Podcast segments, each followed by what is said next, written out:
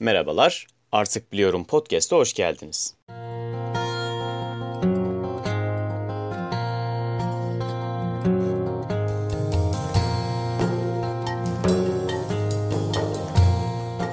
Bildiğiniz üzere 2024'e girmiş bulunmaktayız. İyisiyle kötüsüyle koca bir yılı geride bıraktık. Kimimizin hayatına birileri girdi çıktı, Kimimiz para kaybetti, kazandı, battı çıktı. Kimimiz yeni deneyimler elde etti, kendini geliştirdi. Kimimiz konfor alanından çıkmadı ve olduğu yerde kaldı, hatta geriledi. Kimimiz hedeflerimize ulaştık, kimimiz ulaşamadık. Hatta bazılarımız hedef bile koymadı yeni yıla girerken. Bu ne dünün aynısı işte. Niye bu kadar kastınız dedi ve hayatına devam etti. Her ne olursa olsun koskoca 365 gün geçirdik ve gerek az gerek çok hepimiz bir şeyler öğrendik. Kendimize ders çıkardık, tecrübeler edindik.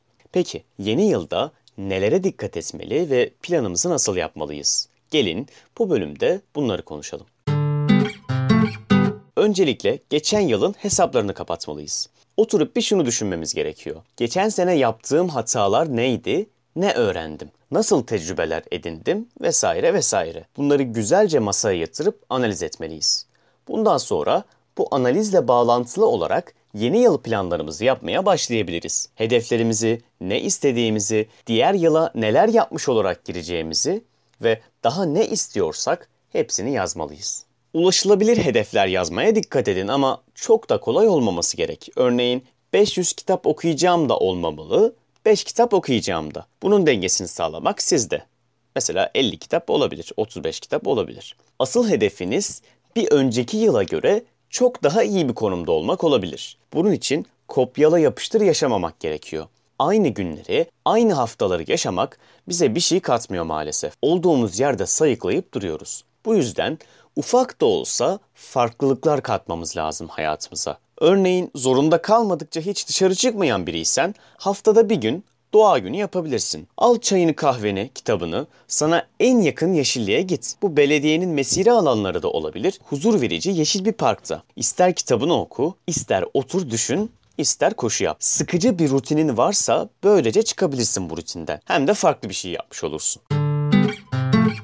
Yıllardır yapmak istediğin ve yapamadığın, ertelediğin o şeye bu yıl başlayabilirsin mesela. Güzelce planla, parçalara böl ve başla. Yeter ki başla. Spor mu yapmak istiyorsun? Bekletmeden yazılı bir salona. Haldır haldır başlamak zorunda değilsin. Gir, yarım saat yap, çık. Kitap mı okumak istiyorsun? Al kitabı eline, bir sayfa oku, bırak. Yeter ki o başlamanın verdiği hazzı al. Biz bir işe başlama düşüncesiyle savaşırken illa o işi mükemmel yapacağız diye düşünüyoruz. Bu yüzden başlayamıyoruz. Bu çok yanlış bir algı. Bu algıdan kurtulmamız gerek.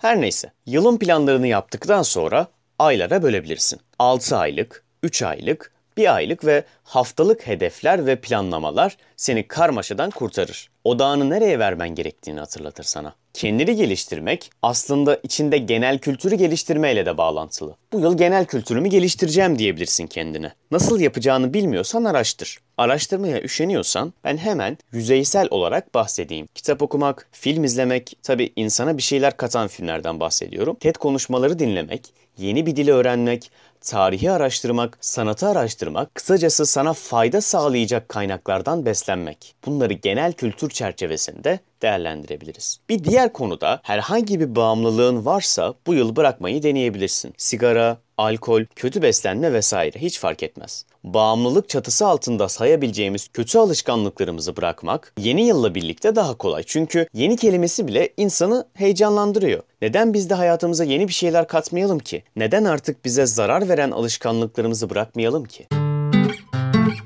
Son olarak değinmek istediğim konu ise artık üretici olmaya çalışmak. Günümüzde her şeyi çok çabuk tüketiyoruz. O kadar hızlı tüketiyoruz ki hiçbir şey aklımızda kalmıyor. Ve her malın bir alıcısı olduğu gibi bu devirde en basit içerikler veya ürünler bile dikkat çekiyor, satılıyor, pazarlanıyor. Peki sen neyi bekliyorsun? Yapamam ki, edemem ki diyor olabilirsin. Ama kimse anasının karnından bilgiyle doğmadı. Yapa yapa öğrendi herkes.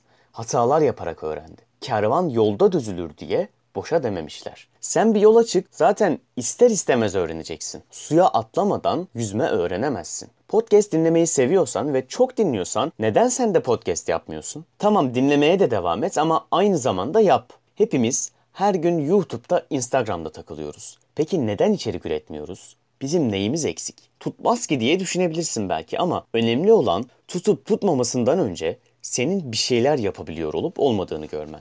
Üretme psikolojisini aşabilmen, ben yapamam duvarını kırabilmen bunlar asıl önemli olanlar. Ayrıca zaten bir şeyler üretmenin tadına varınca bırakamıyorsun. Çünkü ortaya bir ürün, bir içerik çıkarmak, ulan ben yaptım demek insanı tedavi ediyor. Uzun lafın kısası, konfor alanından çık. Hedeflerine sıkıca tutun, istikrarlı ol, sabırlı ol ve elinden ne geliyorsa yap. Herkese mutlu yıllar.